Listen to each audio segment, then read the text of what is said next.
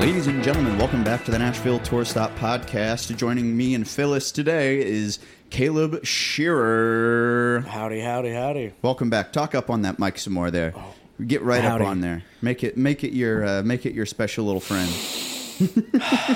I know some of these these mics are pretty clean, but those mics you sang into at Hard Rock Cafe the other day, we were talking like one of those has definitely got Carrie Underwood on her. Oh, because she she did a private event up there at the Hard Rock on that second floor not too Yeah, long that, ago. that thing has seen much better days. Yeah, some of the microphones in this town are gross, dude. I, I always, Like, I always bring my own. I know you always bring your own. I always bring my own, and it's because you see those ones that have just fifty years of stuff caked into them. like, how does this still work? I have no idea. Well, actually, that's a test to the durability of Hey. the Shure SM58. Shout out the SM58. But welcome back, buddy. And I have to Yes. say welcome back because Kaleb's first episode was lost to the uh, the ages of podcast lore. I think the Tour Stop podcast is officially a real podcast now because we've lost an episode. yep, the two-time first timer. You know. Yeah, the second time, first timer, first time, second timer.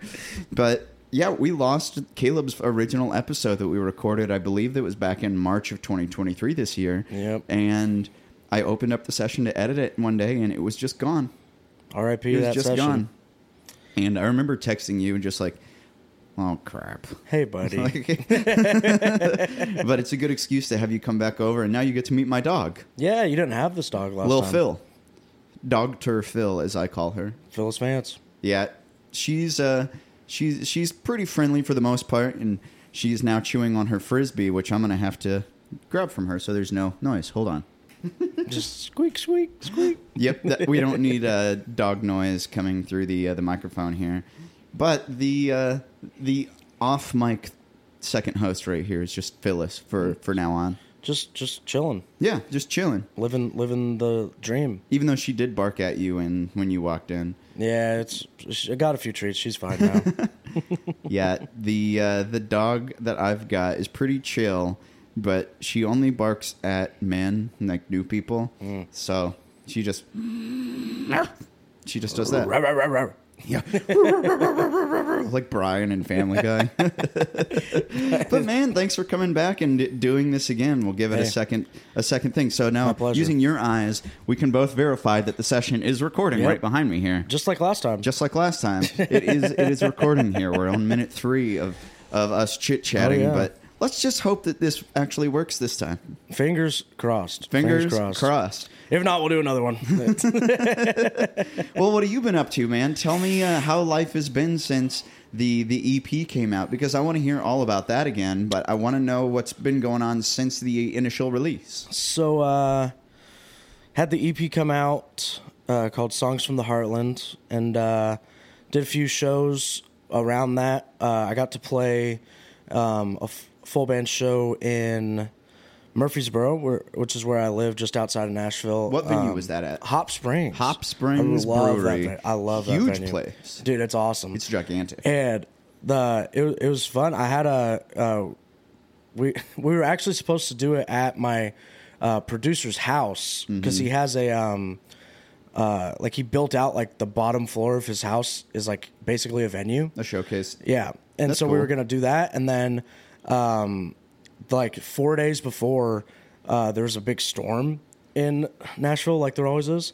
And, Like there always is. and uh, a tree fell on his house. Oh, God. So his roof was all messed up, and like it was like water was going everywhere. So it was like four days before, and I'm like find a, trying to find a venue to play at, and uh, got to play there. And then um, that night, uh, uh, had a what's the word? Had a another big storm the night of the show. So then um, I spent like the whole day getting getting texts from people are like, I just don't want to go out in the. Sorry, I can't make I don't. it. I don't want to go in the rain. and I'm like, hey, it's Man, okay. It's still, okay, buddy. I still get those text messages like when I'm hosting shows of the performers. Like if it's thundering, people are Oh like, "Is the show canceled?" And I'm like, "No, it's raining. It's indoors. It's in, yeah, it's inside. If we were at the Ascend Amphitheater, that's a different thing. Like they had some show Yeah. last Friday get canceled because of the lightning, and I get that there's people outside, but Hey, we're if inside. Taylor Swift won't cancel a show because of lightning, then I won't. Damn it. damn right. I mean, she did delay it by like Four three hours or something. That's crazy. I remember. So the guy who runs Whiskey Jam, named Ward Guenther, he Love Ward. Uh, did some some very preliminary math on how much that overage cost her because the city charges by the minute that you have a noise violation. The minute? and I forget what it was, uh, like the dollar figure, but I think. Uh, he did the math for Taylor Swift paying something like an extra two hundred and fifty thousand dollars out of her pocket to the city for playing music so late. Hey, I mean, people are uh, buying those tickets for like forty grand, so she's fine. yeah, what's two hundred and fifty thousand dollars? She's like, mm, that's four people. Yeah. Like, yeah, that's that's four or five people just sitting in the front row. dude. It, it's crazy. I, you gotta give respect to that fan base, though. She's She's it. the most famous person on earth. One of them for sure. One of the most famous people on earth, which is just bonkers. like it's crazy. There's like, there's a lot of people that have like huge fan bases like that, but hers Not just- that way. They go crazy for it. Those Swifties, they, I mean, the girls who, I assume some guys too, that Yeah, yeah. didn't get tickets, they stand outside the stadium. Do you My- see? The, have you seen the videos of people My just? favorite are the the people that fall for like ticket scams. So they show up at the stadium thinking they have a ticket, and, And they, they paid don't. like eight hundred dollars for it, and then they're just like, ah, and then they're just screaming Crying the on lyrics TikTok. outside.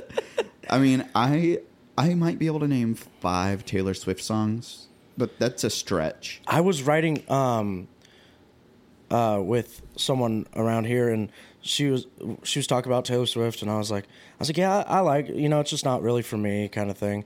And she's like, I think I, I genuinely think I can name every single Taylor Swift song in five seconds. And I was like, let's put that to the test. I literally went to Taylor Swift's Spotify, I pressed shuffle, and I did that six times. She named every single one. That's ridiculous. I was like, I was like, I don't think there's like an, Uh, a single artist I could do that with. absolutely not. I mean, Maybe, Van like- Halen is my favorite band. I've Yeah. got their vinyls on my wall, and I bet if you played a song, there's I bet there's still some that I'd second guess. There's probably like I, I, I was thinking I'm like maybe like Eric Church I might be able to do like up until his new albums. Mm-hmm. I, I'm not as as in into like his news new stuff, but like there's probably a few songs of his that I'm like I'd be like what is this? And then he'd hit the chorus. I'm like oh okay yeah. And I don't yeah, do yeah. deep dives of artists the way I used to. Yeah, I I I'm a big getting- album guy. I yeah, love I'm getting old albums. in my music listening age where like I'll find I, I have the songs that I like and then like for example, I have the new Foo Fighters album on vinyl right here on my turntable next to us and there's a few really good songs on it, but there's eight other songs that I'll probably never listen to again. Hmm. And I hate saying stuff like that, but like I just don't have the mental stamina to just deep dive an artist like I did when I well was 20 years old. like nowadays because the whole uh like double album thing going on. the what? The double album Oh, where there's Where like, like 40 50 songs? Some like- songs.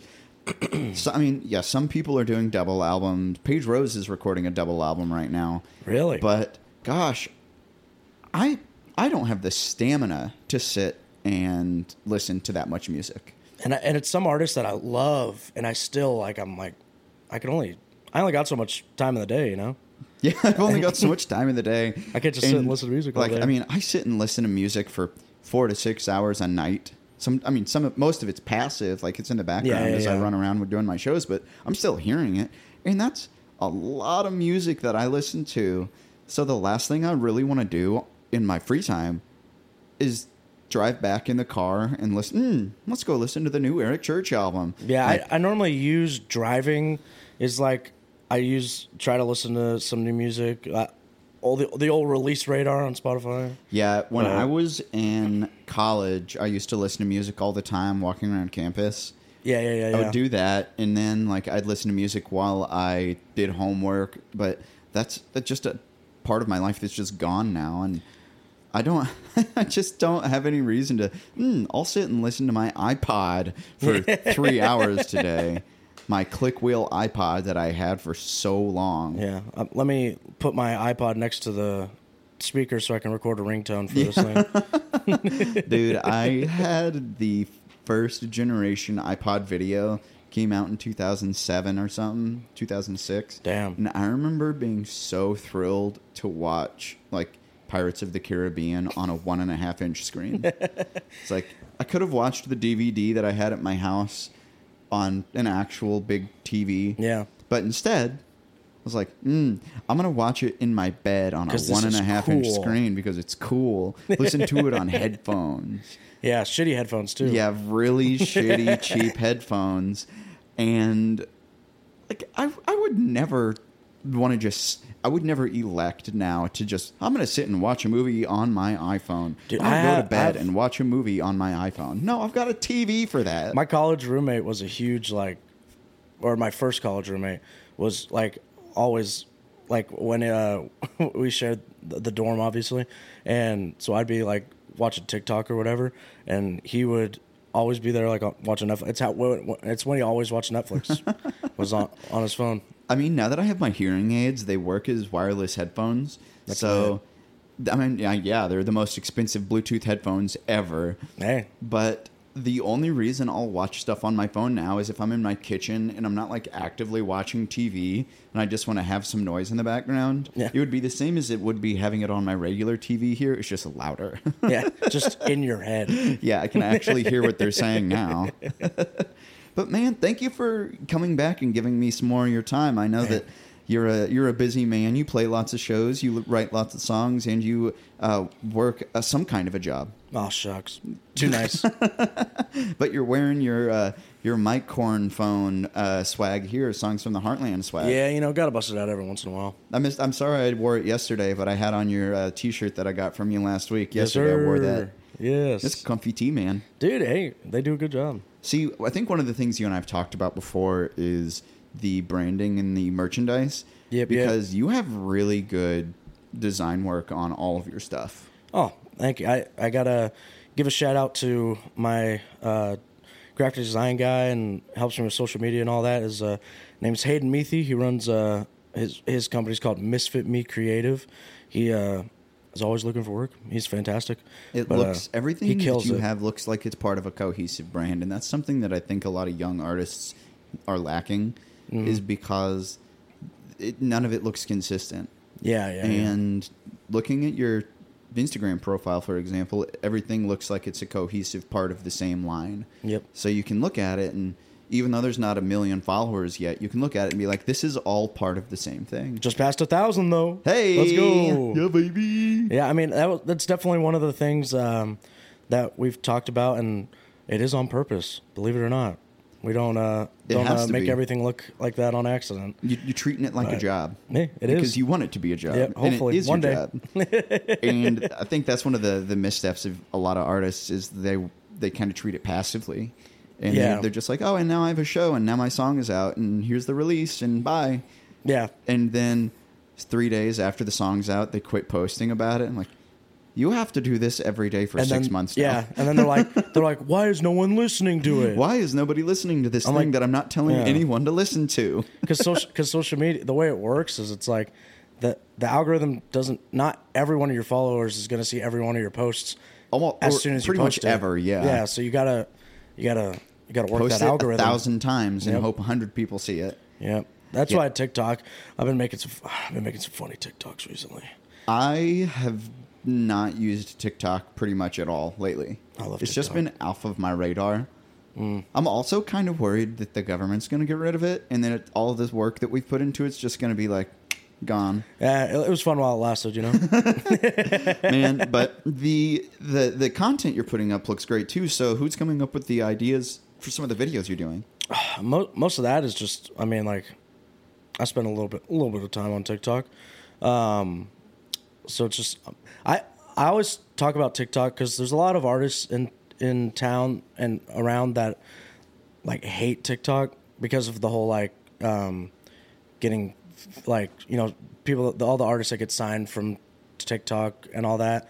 But to me, TikTok is it's basically like a video version of Twitter, Just super short thoughts. where it's like you just post anything you think of, mm-hmm. and like just hope one of them sticks, kind because of thing. I mean, I had a viral tweet once. Yeah. I was on campus at college doing homework on the quad, and I saw Jimmy John's delivery man sprinting through the quad with a sandwich in his hand.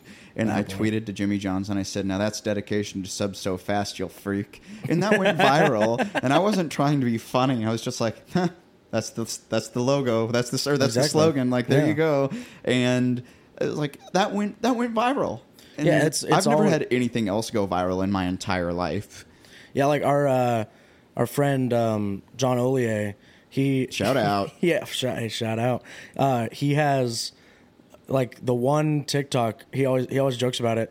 It's like he he posts not as not not like crazy on TikTok, but he posts on TikTok and you know does the whole like musician covers and originals, all that stuff. But the only one that he's had that like blew up, it got like five hundred thousand views, was him like cleaning out like a dead raccoon out of his crawl space. He's like, why is that the one that I blew was up? like, why? Why I'm is like- this the one? I'm like, now, watch? now you're understanding TikTok, my man. like okay so in 2018 so we're recording this on july 3rd right before my favorite holiday Oh, fourth of july I, love- I already bought. I spent like 150 dollars on fireworks. i don't know if i've ever told you the story of what happened to me in 2018 on the 4th of july I'm so ready. so in 2018 that was my one year anniversary so i moved here on july 1st so that's i just had my six year nashville anniversary Yes, sir. Yes, sir. So, my first year anniversary, I had finally made a couple of friends. Uh, Anya and Jenny and me went to people I'm not friends with now, but for the for the sake of the story, we went to First Avenue and Church Street. So we were at the intersection right down there on Okay. First Avenue and Church, right off of the river. Yeah, yeah, yeah. And that's where we were watching the fireworks from, really close to the action. It was a great view. And I'm just standing there looking up, and Nashville's got one of the most spectacular fireworks shows, I'll say. It's absolutely incredible. I mean, the whole Fourth of July celebration is insane here. So I'm standing on First Avenue with my friends, and there's thousands of people all around watching the fireworks. And just in the middle of it, I get hit in the face with an undetonated firework mortar about the size of a baseball. Dude, it hurt so bad. It hit me like right above my right eye. Just poof, whack. And it knocked me over and it Run! caused it, Run! it caused a whole scene because people see they hear a whack, a yell, and then a guy falling to the ground. Yeah. And and so it scared people. It scared my friends. They're like, "What the fuck just happened?" Yeah. And I got hit by fireworks that just launched mortar style over the river right into Aaron's eyeball. Damn. And because of that, I wrote a letter to the mayor that year Mm-hmm. and was like, what if it had been a child? What if that had hit a kid? I didn't have to go to the hospital, but imagine if I did. And oh, I I got I went so deep into it was Mayor Megan Barry at the time who also got like I think she resigned for Yeah. some weird reason. Classic. Some some political thing that I don't know about. Yeah. But she wrote me a letter apologizing for the lack of safety concerns for guests, as we called them, guests of the fireworks show. Mm. And they said, Can you sign a document that says you're not going to sue us? And I said, No. And she's like, Well, what if we give you and 15 of your friends free access to the sponsor suite at the Bridgestone Arena next year for the 2019 fireworks show? Open bar, free food, front row tickets. And I was like, ah, that sounds pretty good. So I took that, and then the 2019 year rolled around. I was like, I fucked up. I should have sued. I should I should have gotten some money. Son of a a once in a lifetime opportunity to get hit by fireworks. hey, they they played you. They, they, they must have known what was going to happen. But dude, Fourth of July has always been one of my favorite holidays because Oh, it's the best. Uh, growing up in rural Missouri, all we did was shoot off bottle rockets at each other. Like that was just fun. Hey, let me tell you, growing up in uh, Northern California, we had some good sparklers. Um, Roman candles.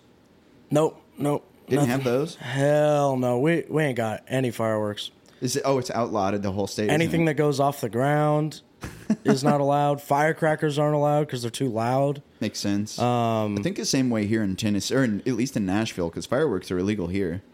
Yeah, most like big cities they're like illegal, but you go ten Oh. minutes out of town, you'll get them and come But back yeah, and whatever. there's there's fireworks shot off everywhere in this town. I found for out a in week. Franklin, there's no fireworks allowed. Like not even like like nothing. Not even allowed. for like the celebration. yeah, which makes sense in Franklin. Eh, you know. Well, if you live in Franklin, you're probably a Yeah. rich stickler anyways, so Yeah, who cares? Well, foo foo. But dude, yeah, I'm planning on watching it from downtown this year. It's just I love the Fourth of July green lights, drinking outside, and watching stuff blow up. Oh yeah, I'm going. Uh, uh, I think I'm just going to a. Some of my coworkers at uh, this bar that I bartend at is um, having like a little like block party or something. So Sounds pretty chill. can, can never go wrong with that. Alcohol and fireworks. What can go wrong? you know? Right. What could go wrong? I saw a meme on Facebook the other day that said, uh, "Congratulations to the people who don't know they're about to have nine fingers." Hell, not. They might be lucky if they have nine. Dude, some, I some mean- of those things. Woo. I mean, my brothers and I, I'm surprised we still have all of our fingers because we were Yeah. pretty brutal with each other. Like we would shoot, we really would shoot bottle rockets and stuff at each other. Roman candles. Like my dad always said, just wear goggles. So we Hey. wore we wore goggles and we'd shoot Roman candles at each other. Yeah. And he he's probably fine too. Yeah, they're all fine. We're Yeah, all fine. exactly. Yeah. Yeah, I mean, uh, uh, do not shoot fireworks at each other. This is not me condoning Yes, shooting yes, yes. fireworks at each other. That is.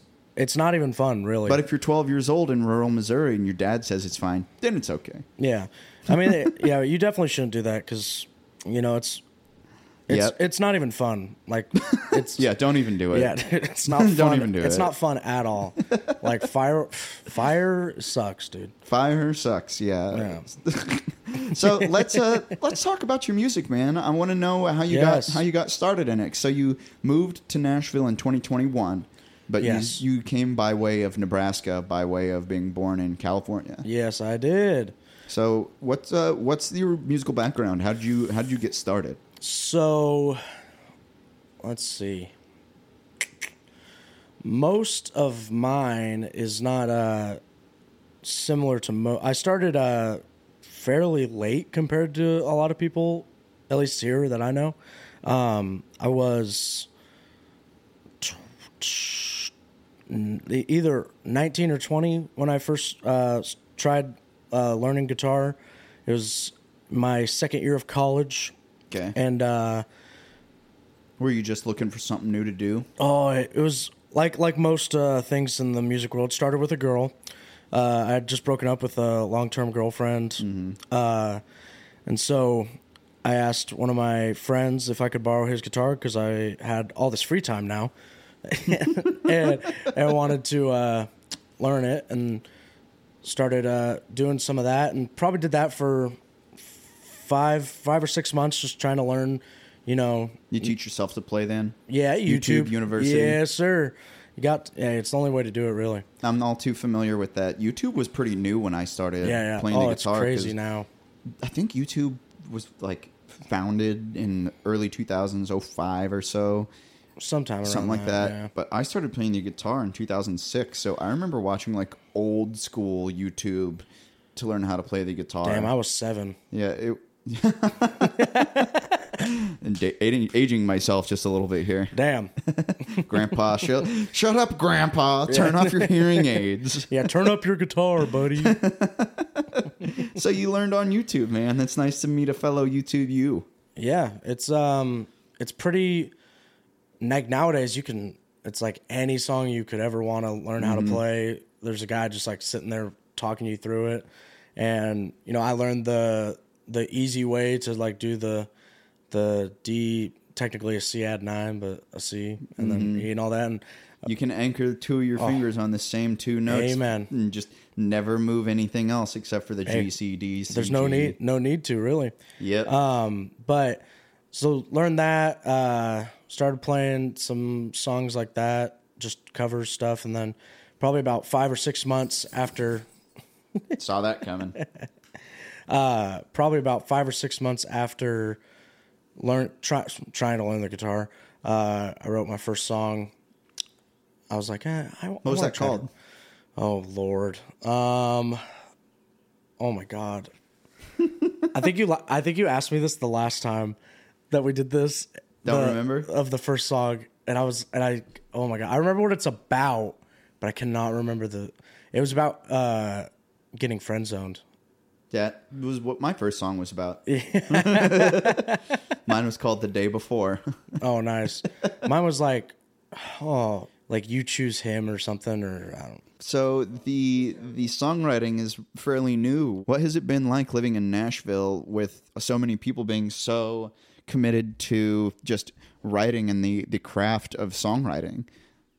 Oh, it's so it was so because so I had probably been writing songs when I was in college for about maybe two years, and then uh, I graduated and I moved like two or three days after graduation, and uh, you know I came here and I was very much like a you know yes I'm ready mm-hmm. I I know what I'm doing I have arrived. yes, Kaleb is here.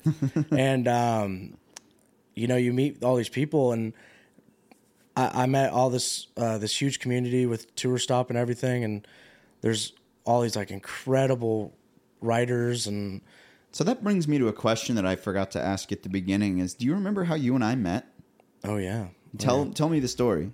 Um, so one of my really good friends, Caleb Kelly, was uh, we we were writing together, and he was like, "Hey, you got to check out um, Nashville Tour Stop." And I was like, "Oh, what's that?" He's like, uh, "They do a Sunday nights at Belcourt Taps." All right. R.I.P. Yeah, got got the one per episode. Got to do it know? every episode. And um, so I was like, "What's Belcourt Taps?" Because I hadn't even Had no idea. well, I, when I first moved here, I did. I, I was more in the Franklin scene, uh, like Kimbro's. Um, uh, the first place I ever played was um, Puckett's in Leiper's Fork, which is now Fox and Locke. Uh, and then I pl- I used to play a lot at a uh, small bar called the Pond. Um, You've which is where around there for a while. yeah, that's kind of like the crew that I was in because it's like a it's almost like a separate community from Nashville and um, it's very kind of different vibe. So I spent a lot of time around that and then uh, met Caleb who was playing at the pond. And so we came up. So I had like no clue about most of the Nashville scene. And so he's like Belcourt taps. And uh, I was like shoot okay let's go. And we drove down and we're uh, walked in. He he introduced me to you. Um, and I was like, "Yeah, I'm a writer." You're like, "Yeah, cool." and then um, I did the the kind of awkward come back like five six times. kind of introduce myself every time, like, "Hey, good to see you, man." And then Uh, eventually I remembered. Yeah, and then a- after a while, I was like, I was like, hey, uh, if you ever like, you know, need anyone to play, I'm like, I'd totally be down. and you're like, sure, buddy. And then uh, got to play my there's first round. there's not a lot of red tape to play tour stop. Basically, the rule of playing tour stop is the same rule as, as Nashville. It's just don't be a dick. Dude, it's it's most most people like overcomplicate it. It's like if you just go to venues, Just go literally talk go to the venue people, and ask to play. Yeah. that's it. and if you're not an ass, if you're not an asshole, then People have asked me over the years how I get tour stop on at so many different venues, and I'm like, I ask. yeah. I go and I ask Hey, do you That's need a it. day filled? Yeah. Okay, let's do it. because I mean, so many of these people who are running rounds, like you and I, when you at least when you were doing it, like we know who we know, but it's hard to meet new people when we're doing the same thing and we're having to Mm-hmm. we have to be on site and we have to be controlling everything at the same time. And then if there's new people there and they don't say anything, I'm like, oh, sorry. As far as I know, you're not a musician. Yeah. you got to come up to me and say, "Hi, I'm a musician. I'd love to play," and then I'll chime in. Yeah, I'm like if you're if you're walking up to people and you're like, "Hey, hello, how Hello? are you?" How? Yeah, Yeah, I'm like I don't know. Yeah, it's. What do you want me to say It's to so that? easy just to walk up to somebody and say hi. Yeah. I don't see why more people aren't comfy with that. Yeah, it's it, I- it's so funny to me how Are you pretty? Are you? Would you consider yourself a pretty extroverted person? Yeah, yeah, Me too. Extroverted. Yeah, I, I've never had an issue. Like, I know there's there's a lot of. It's funny because it's like half of the artists, uh, and songwriters for that matter too, are like the same that they are on stage and off stage is Mm-hmm. like the same. But then there's like the other fifty percent are That like they like, go on to persona. stage to like and that they like escape Mm-hmm. stage is like the way that they kind of uh, get away from it and they're like completely different. And you'll talk to them off stage like yeah man you know i'm just uh just uh, I, I write songs. And then they're on stage and they're like crushing and you're like who, who is this? What the heck? Oh, dude, people who mumble on stage is so annoying. It drives me up a wall. i was like it, it's it's a tough it's gonna be a tough career if you're uncomfortable on stage. Yeah, because like if you want to be a songwriter and entertainer, most of being an artist is being an entertainer. Yep. I mean, look back at all the '80s rock bands; they dressed Or like they were 90s there to entertain. 90s country, too. Pyrotechnics, Yeah. the flashy guitar stuff, like it's all part of a show, and that's why we call it a show. Like, man, there's something to be said for entertainment factor. oh, yeah, oh Because it's, a lot of people in Nashville are, think that the song should be enough, and it it's not enough. Yeah, it's it's um there's a lot of oh, what's the word? Like pe- people try to look through like rose-colored glasses at it and they like try to they look at it through like an idealist standpoint of Okay. like it should be this way. And I'm like, Oh, I kinda get what you're saying, It yeah. should, but it isn't. It should So, all be about the art, but it's not. Yeah. So, one of the things that came up, I posted on my Facebook the other day, and I, I'm known for posting sassy stuff on my Facebook. but I posted saying, if you have a local draw of 10 people, you do not need a manager. know, I saw that and I was like, And it's true because it's like you don't have anything to manage. Yeah. And people got upset about that. And they're like, well, what if the talent is there, but uh, the the numbers aren't? I'm like, everyone in this they, town correl- has they- talent. they correlate to be honest. yeah, everyone has talent in this town, and talent's not enough. You have to have the whole package. That's But why these tal- people have millions of followers, millions of streams, millions of whatever, and then they play lots of shows, and then it's like it's all of these things that just add up into one big music industry sandwich. Yeah, because you need talent in more forms than just music. Oh, you need To, you need to know how to market yourself. You need to know how to present yourself. You need to know how to talk to people. and people who get off stage and they just they just mumble, and I'm like, no, go up, shake someone's hand, squeeze it harder than you think you should, Yep. and be there for it. yeah, maybe shake a little ass if you need to. hey, the girls love it. Man, but I Guys mean, love it too. Have you ever interacted with me at a tour stop show where I'm different on stage versus off stage? No, because Yeah. I don't want to call myself a character, but I have to be the per- I have to be a persona. I have to be the most excited person there. Yeah. Because if Because you're not excited, off of. yeah, if I'm not excited about being there, why would the audience be? And you can't expect anyone else to be. Yeah, if- so the same goes not. for artists on stage. If you're bored on stage and you show that you're bored, the audience won't chime in because they're like, oh, who cares? Yeah, you're like on your phone while other people are playing. Yeah. and that's why I tell people to stay after your show is over. Because if you run out of there as soon as you're done, it looks like you didn't want to be there. Yeah. And it tells the audience that they shouldn't be there either. Yeah, the only other the only time I've ever done that is when I have like another round or like I've had plans with like some something important that I can't stay with. Yeah, it's fine But- to do sometimes, but there are people who've played my shows several times and Every single time. They they're the only thing they're there to do is show up five minutes before they play, play their three songs, and leave the moment their show is over. I'm like, if you stayed for an extra half an hour, you could find five people in this room who want to follow you on Instagram. Yep. And it takes 30 minutes. And some people just don't care. And I think that's the difference between the people who want to make it and the people who will make it. Well, that's the the other difference between the like those are always the people that complain about They are the same. You'd you'd wonder why. They're because they're not willing to do even the bare minimum. I'm like that's that's like 101 of networking. Yeah. One, it- being it should there. be. How to be in Nashville 101. Go to the shows. Stay Go, at the stay shows. at the shows. Talk to people at the shows. Yeah. And yeah, it, we're, we can sound kind of jaded, and you haven't even been here that long to be jaded.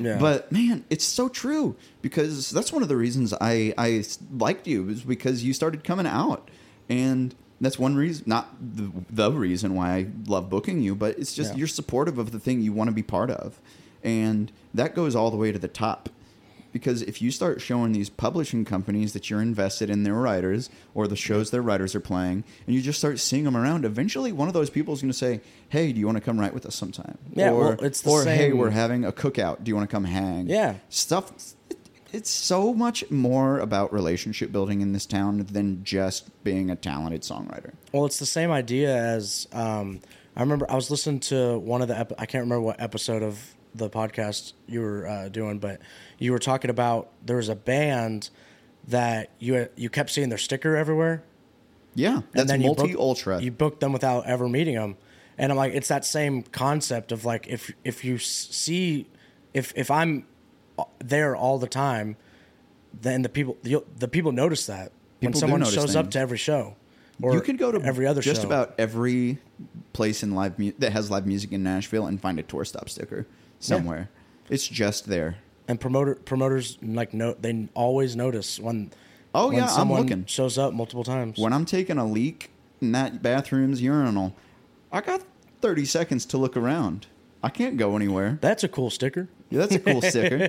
And that's exactly what happened with Multi Ultra. And they just won Lightning 100's Music City Mayhem. And they're, they're an incredible band. And the reason I know those guys is all because they just put their sticker their stickers everywhere. everywhere. They just, that's it. I had never heard of them before.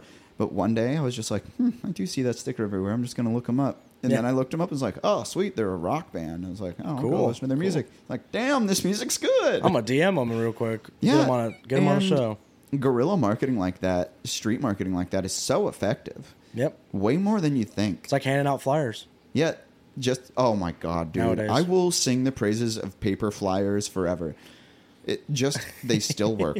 i did um so i played uh the listening room in pigeon forge Mm-hmm. which um is a little notoriously like hard to get seats in and or to get uh To get peop- people get in. people in and It um, doesn't have the built-in audience that the Nashville location does. Yeah, yet. like the built-in audience is like for Nashville is just like you got to sell like they'll like probably half the tickets are just because of they'll them. they'll sell at least 150 tickets just because, Because, it is what it is.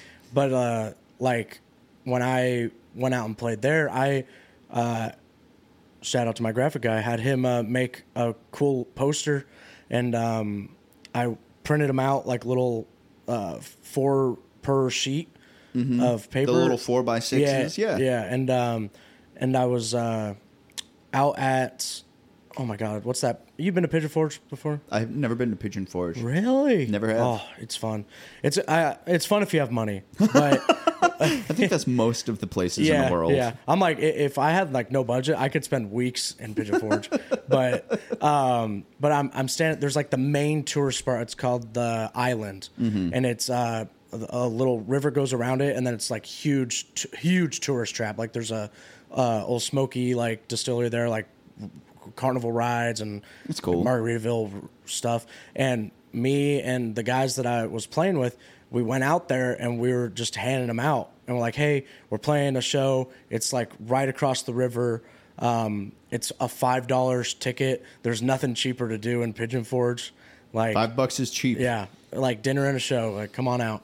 And um, I I remember I was talking to the guy that runs that, and I before the show had started had sold like thirty tickets, and at the end I think it was like fifty something. That's dope. Which out there is like because I mean That's a the, big show there. because the second show that night had like four tickets sold before the show started, and like the the two Mm-hmm. So shows the day did, if you did 50 tickets there, Yeah. they probably loved you. Yeah.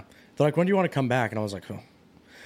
Maybe. It's like, how about you book me at the the Nashville location? Yeah. now? How about you pay me and I'll come back to this one, but I'll do the Nashville for free. It is a long drive out there. It's like two and a half, three hours. yeah, I think it's three, three and a half. It's, it's. I mean, I like. To me, I, I would go. I, like how I booked that one was my family was uh, in town for uh, like my dad's side of the family's Christmas. So my siblings were coming in and everything, and so we were just were going to Gatlinburg for the weekend. That's cool. And so I made some calls, and I was like, "Is there any like I want to book, a show out there while I'm there?" And that's how I ended up doing that. So uh, that that's if I probably did that uh, did that again. That's why I would do it. Is I was like, I want to go out there for like a writers retreat. I think that'd be fun. be cool. Oh yeah, it's like Yeah, that would be four really or five cool. days out. I want to So- do one so bad. I have so much more that I want to talk about, but let's take a quick commercial break and we'll come right back with Kaleb Scherer on the Nashville Tour Stop Podcast.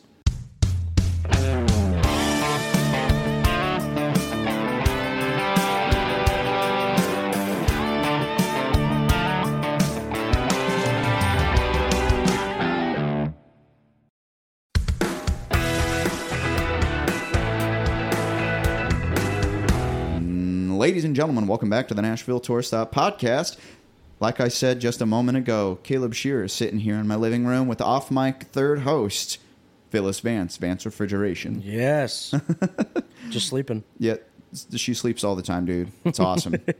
Hey, it's a good roommate. yeah, it's not, it's a good it's a good house for it, and I mean she has no interest in. She's not really a playful dog. She's Mm. pretty chill, and she really doesn't want to do anything. She sleeps right there all the time. Can't complain about that. No, she wants to play for about three minutes a day. Some snuggles here and there. You Yeah. know?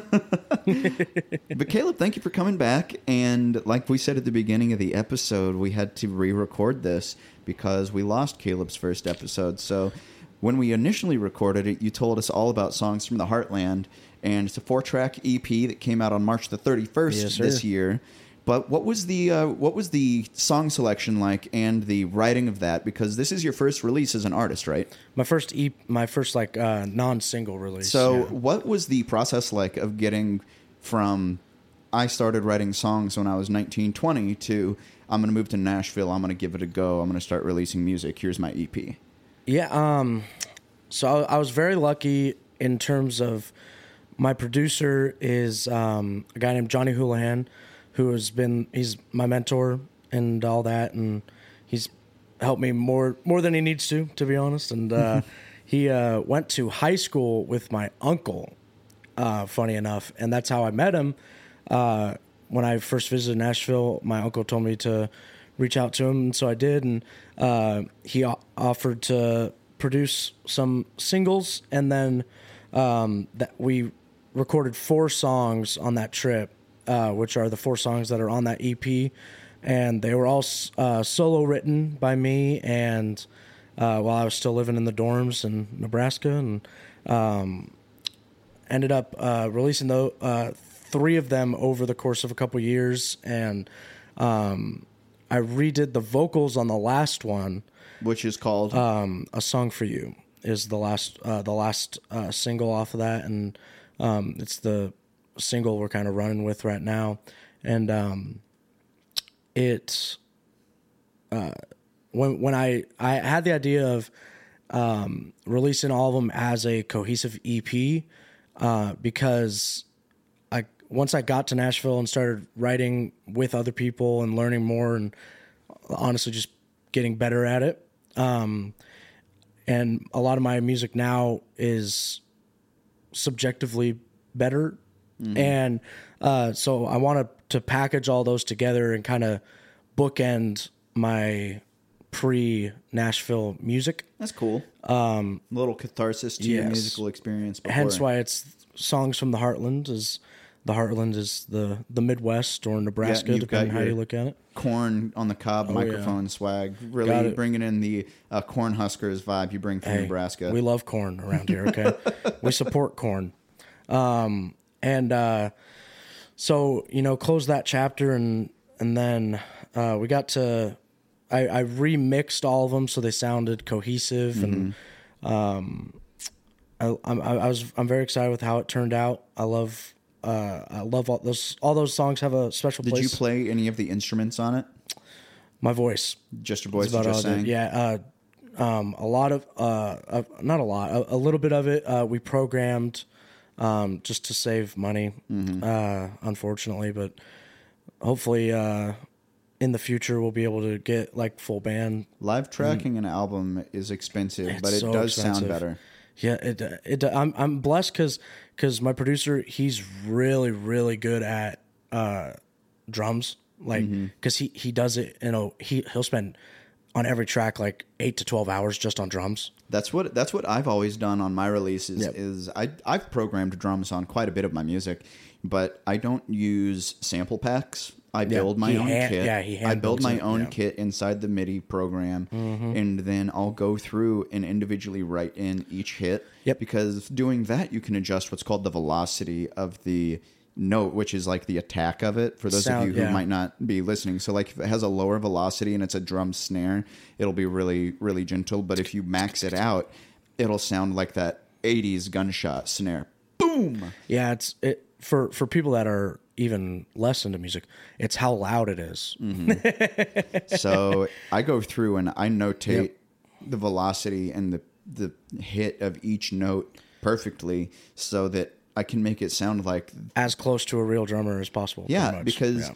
if a drummer is right-handed and they're doing a roll and it's some kind of you Yep. can you can hear the emphasis on the right hand's hit harder Mm-hmm. than the left hand so if you go through and you notate each little thing it does sound a little bit more human Yeah, and he he uh, credit to him. He does a lot of great work um, with that, and uh, you know we have a, a guy named John Conley who uh, he does guitar in uh, Kenny Chesney's band, and he is plays anything that has strings um, on any of my music. So uh, steel guitar, fiddle, mandolin, electric guitar, bass guitar, all that stuff. cool. And he is incredible real real life utility player dude yeah no he's he he, he is like genuine like he- he did a solo uh the first song that i have that has like a like bona fide like rockin' solo Mm-hmm. on it um is actually going to be the next single that's coming out in a few months so let's talk about that wonderful Uh, yeah. segue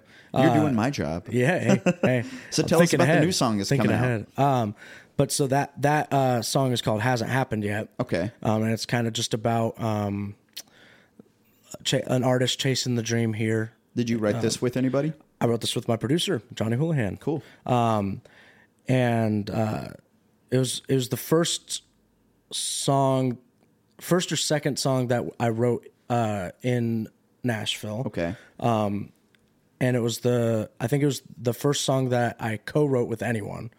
Um, and I lo- I love it. Uh, the production on it is very kind of um, neo traditional uh, Luke Combsy kind of big stadium kind of you know, um, which it's badass. And back to that guitar solo, uh, Conley was like ripping this guitar solo, and I'm sitting there and I'm like, holy cow, this that's insane. and John like turns around and he's like. Let me do another take. That one sucked. No, that's the mark of a good guitar player is when you're playing a solo and the artist goes, "Damn, that's incredible," and you're like, "That was awful. Please delete that." Yeah, I could do. I could do way better than that. That's what. That's literally what better." he you're said. Like, you can do better than that. Okay. yeah, and that and that's the type of guys you want. Though is yeah. is the ones that'll be like, no, it wasn't. When You're I have okay. tracked guitars for my own music, it's so I spend way more time on the guitar solos than anything else. And I have a song called Rock and Roll Degenerate that I put oh, out Oh, yeah. several years ago. And the solo on that, I promised myself, like I, I've got a kind of a, a hard line that if I can't play a guitar solo all the way through Live, yeah. on the record, I shouldn't play it all the way through. Or if I couldn't play it all the way through live, it shouldn't be that way Yeah, on the yeah, yeah. record. And I promised myself, it was like, okay, I hear the solo this way. So I comped it together. So I, I chipped, I chopped it together of the pieces of the takes that I wanted, and I like wrote the solo that way. but then Oh, yeah, Mm-hmm. I learned how to play it all together. So the solo on that record is actually one take. Beautiful. And it's so cool getting to hear music that's not chopped together. Yeah. Because you really kind of can tell sometimes the difference of like, oh, this this really was tracked live. Yeah, I. It's one of my one thing I'm always whenever I get the opportunity to go into the studio one thing I'm very like adamant about is um, I don't want it. I I, I hate songs that are like overproduced, mm-hmm. and you know I don't I don't mind personally like chopping up too much. Like if you're, if you're chopping up like individual syllables, I'm like oh, okay. It gets That's- it gets yeah. excessive But- because when uh gosh, I forget who the artist was. I think it was Billie Eilish. She teamed up with Apple and Logic and when the new edition of Logic came out several years ago, they released a Logic session of one of her songs called Ocean Eyes. Yes, yes. And you got to go in and see how many comps on the vocals they make for these huge pop stars. I'm like, God, she didn't sing any of this. it's crazy. There's like a hundred comps on Yeah. a vocal track, and that just blows my mind. And that's the crazy thing is like she could sing it. I've, She's I've a watched singer. I've watched her live. She sings that song incredibly. Yeah, I'm like, there's no way it took you guys 400 s- takes to yeah, get that song. And that's one of the things that I like to bring to my music. Is like just, just sing it, just play it. I've always been a like I, I I have always gravitated a little bit more towards like the raw Me too. style, which, which I think is kind of why I've always been in, into country music. Is to me, country music, mo- the the in general of country music is more raw compared to like pop. Mm-hmm. Whereas like there's definitely raw pop, like and there's incredible.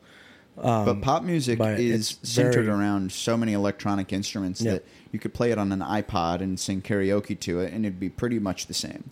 Dude, that's like I, I've been to a few like hip hop concerts in my day, and, that's how I always I feel like it's like it feels like karaoke, karaoke a lot for of a lot of it. Yeah, And there's a there's a hip hop artist here in town who I think you know named Hugh G. Yeah, yeah. I he love does him. live band hip hop, and It's he's so sick. He's sick, dude. Yeah. it's so cool. and you know like- and you can notice that difference. oh, you definitely can. and it's it's like it sounds so cool. because it's I don't think it's cool to have to watch a DJ like and now you can play my song. Go one, Yeah, two, three, spin four. that track. Yeah, play that next track, baby. Uh, cool. Yeah, Press play. and then the DJ just stands. Oh my god. Okay, so that reminds me. Have you ever seen the movie Never Stop? Uh, Never Stopping. It's an Andy Samberg movie where he's a pop star. oh yeah, yeah, yeah. So it's so it's so dumb. But there's a scene in that movie where uh, he's like the big pop star, and then his DJ literally just plugs in an iPod and just puts on like they're da- making fun of Deadmau5 with Oh, the yeah. big with the big dome Yeah, head yeah. or Marshmello, and they're just dancing on the stage, and he's not even actually DJing. He's just running an iPod yeah, track. yeah. I mean, it's funny because Because it's true. Be like we that see sometimes. that quite a bit here in Nashville. yeah, it's it's uh, there's a lost art to like DJing. I, I feel like you never see the guys just actual like ripping it. DJ. And Hugh G's dad was actually a, like a real life disc jockey. Yeah, yeah, yeah, uh, yeah. Back in the seventies, and he would literally blend two different vinyls together and fade between them. And there's an you're right. There is a lost art to being you an never actual see people DJ. do that anymore. I loved um, my favorite rap album of all time is "No One Could Do It Better" by the DOC. Have you ever listened to that? I have not. You have it. So it was uh, the DOC um, is he's a rapper from Dallas, and it's it's I think it came out like ninety or ninety one, so it's like old school. And but the cool thing about that album is it was produced by Dr. Dre, like when they were in the height of NWA, and then every member of NWA is a feature on it. That's cool. And so it, and it oh my god, it, Good album. Oh, it's a badass album. I do love '90s hip hop way more than I enjoy stuff now. I just like the flow, like of Mm-hmm. of that is, you know, it's like to you know teach their own. There's plenty of good things about modern hip hop, but I just love I love like I I think the beats were better back then. I, I do too.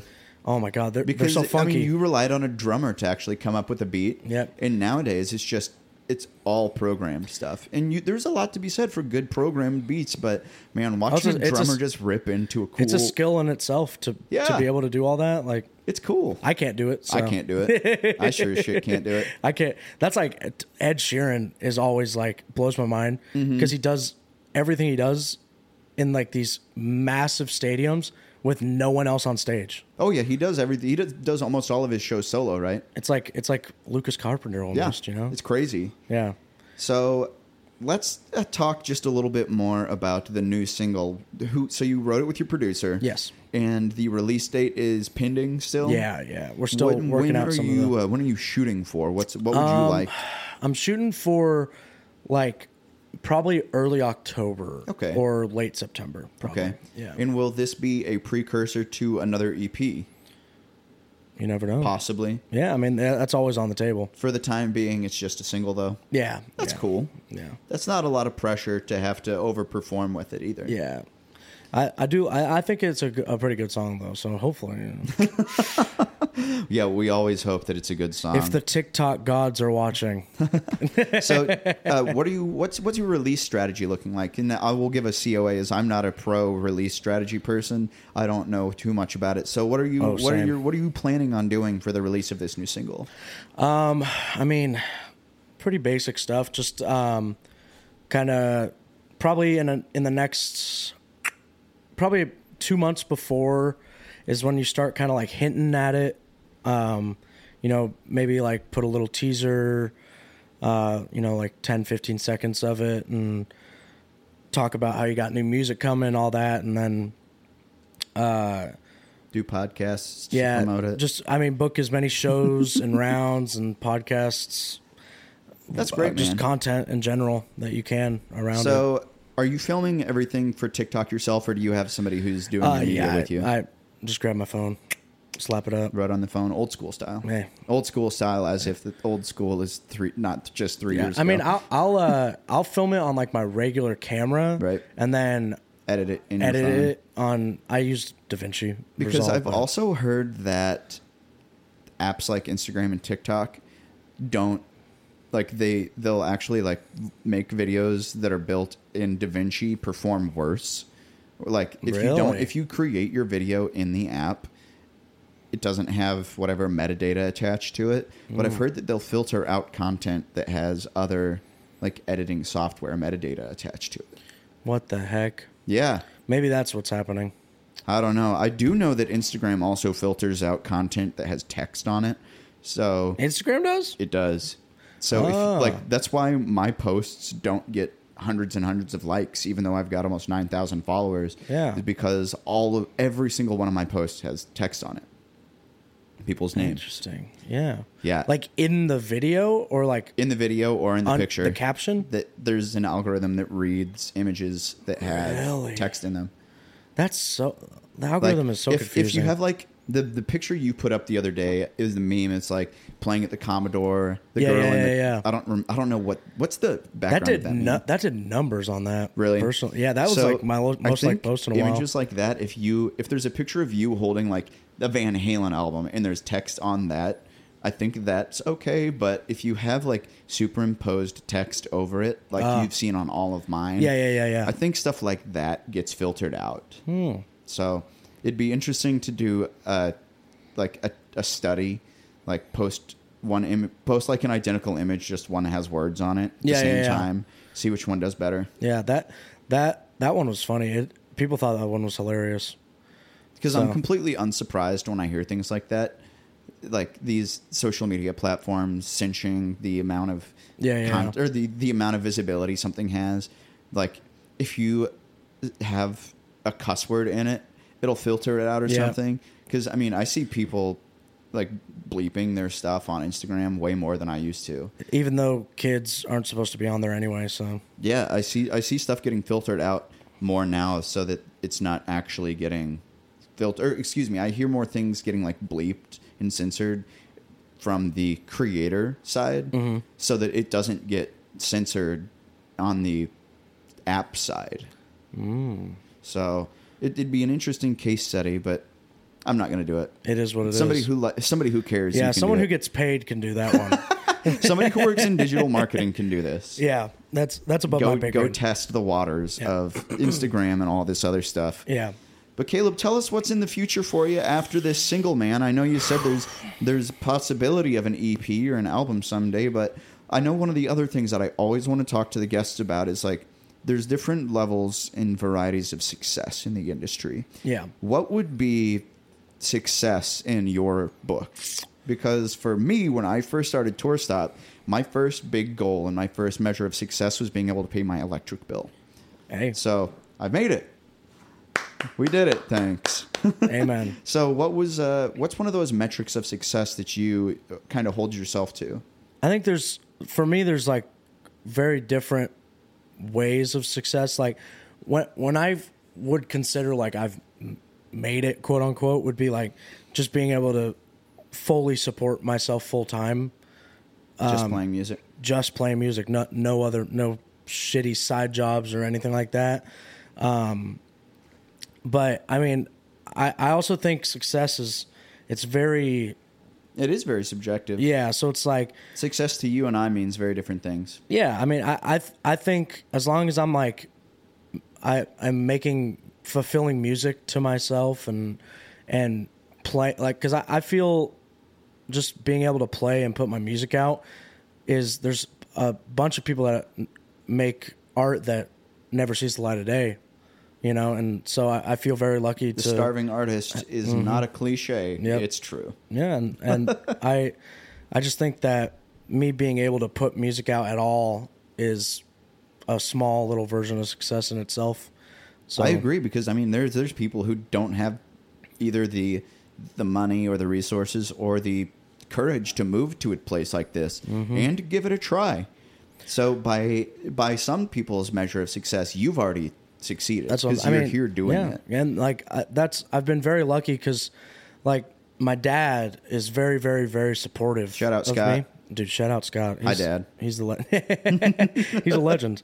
Uh, I know he'll listen to this for sure. Um, but uh, he's very, very supportive of me, and and I think part of the reason is that he he uh, told me that like he's an amazing singer, my dad, um, and he never tried writing songs, but he could, I think, if he wanted to, and uh, he's he always uh, regretted not trying it, and I think that's part of the reason that he's is so supportive of me doing That's it. cool.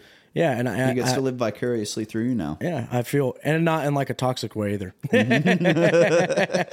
uh, but uh, I, I feel very lucky because there. I know some of those some artists that have family that's like very like against it, which is crazy to Some me. some people have families that that did not support their move to Nashville. And like don't even listen to their music, and I'm like that like is crazy. I, so I'm very very lucky for that, and you do have a very supportive family. I don't think there's many shows that you've played of mine where they haven't just come to hang out.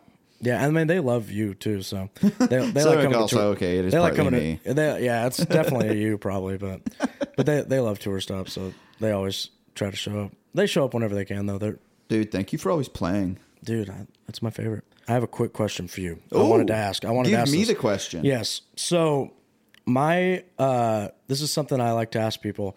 It what is the first song that you remember?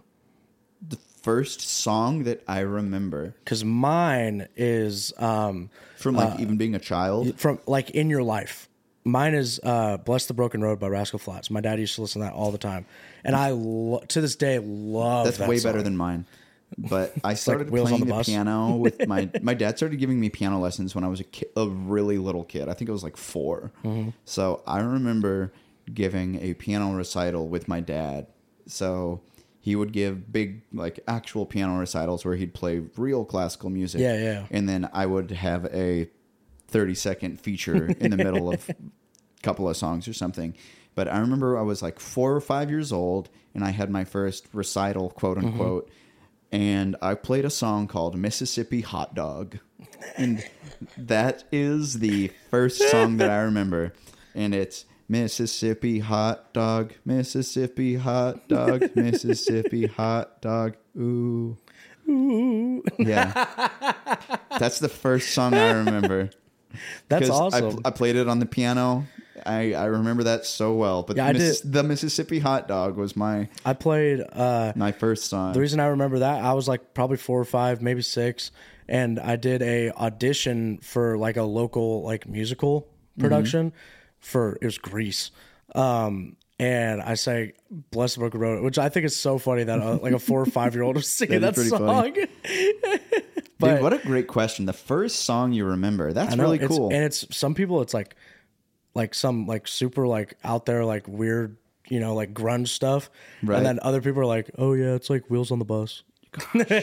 because the first I think the first song that like affected me that made me like Mm-hmm. want to play the guitar was a Black Sabbath song called War Pigs. Oh yeah. That is really the first time I heard music and like something changed inside of me. I was like, what is that sound? You're like, ooh, Yeah. I feel something with it's this like one. I, I felt something when I listened to Black yeah, Sabbath. I wasn't just listening to this. But- I felt this one. stuff like stuff like old rock and roll guitar stuff is what got me into music. But as So far as just the first song I remember, it is that Mississippi hot dog. That is so good. Oh my god. Well, Kaleb, thank you for uh, coming onto the Thank podcast. I'll me. make sure that we pleasure. triple, triple save this session so that we don't right. lose it. Yes, but uh, give us your plugs, man. Tell us where we can find you online. So uh, you can find me on uh, any streaming service just by searching my name, Kaleb Scherer, K A L E B S C H E R E R. Wasn't blessed with an easy to spell name, so always got to sound it out for everyone. Um, my social media is all uh, Kaleb Scherer Music or Kaleb Scherer Official, depending on whatever uh, platform you're on. I try. I think most of them are Kaleb Scherer Music, but Just Uh, in case. yeah, just in case, just in case. And what's your website? Kaleb Scherer, KalebSchererMusic.com? just KalebScherer.com. KalebScherer.com. Oh my god, it's so funny. My dad, uh, he bought like all these different um, like domain names, Mm-hmm. and he got like he he bought like uh, Caleb with a K, but it's Caleb with a C, but with a K, and then it's just Caleb with a K with a K, Mm-hmm. and then it's like CalebWho.com. he bought like all these stupid That's pretty ones. funny, I was actually, like, I was like, I, I that would be so funny if I That's made pretty one of funny. those the official one. Yeah, but KalebScherer.com. Yes, sir. It got everything on there. Anything you'd like to leave our guests with today before we close out this week's episode?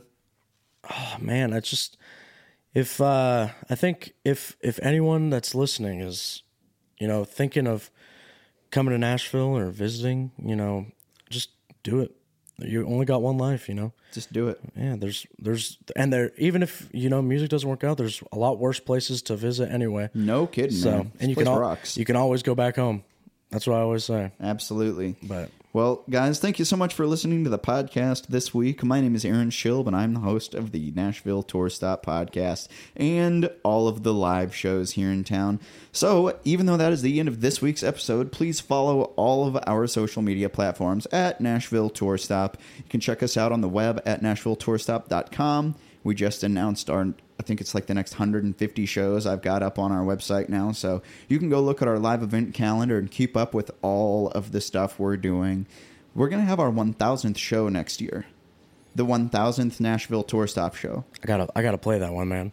Yeah, we've we've had a couple of ideas of what to do for it, and somebody recommended having everybody who's played their first round ever as part of it. I was your first round ever. Yep. Well, then you can play that one. Yes, sir. So I also we'll- need to play Halloween this year. you have to book me on a Halloween show. we uh, we will have a big show. I don't have any idea where or when or what it's going to be because I got to get through this year and see how many more we end up doing. the Ryman. The take that whiskey jam. but we love our fam at Whiskey Jam. We love the Jam fam. But even though that is the end of this week's episode, like I said, follow all of our platforms. You can check us out on Patreon if you'd like to hear our archived episodes. When Kaleb got here earlier, he was asking what happened to uh, the first 32 episodes, and we've got those all available on Patreon for your listening. You can get $5 a month access to all of the archive and our beginner starter pack. I just released the episode of uh, our Patreon bonus last week is how to write a good booking email. And that's the kind of content we're putting up for our bonus podcast episodes for Patreon subscribers. But in the meantime, check us out on the web at NashvilleTourStop.com. Come see a live show. Come shake Kaleb Scherer's hand. Buy his corn swag. Yeah. Buy some Buy corn. it. Buy some corn swag. And in the meantime, do remember that all roads lead right back here to the Nashville Tour Stop.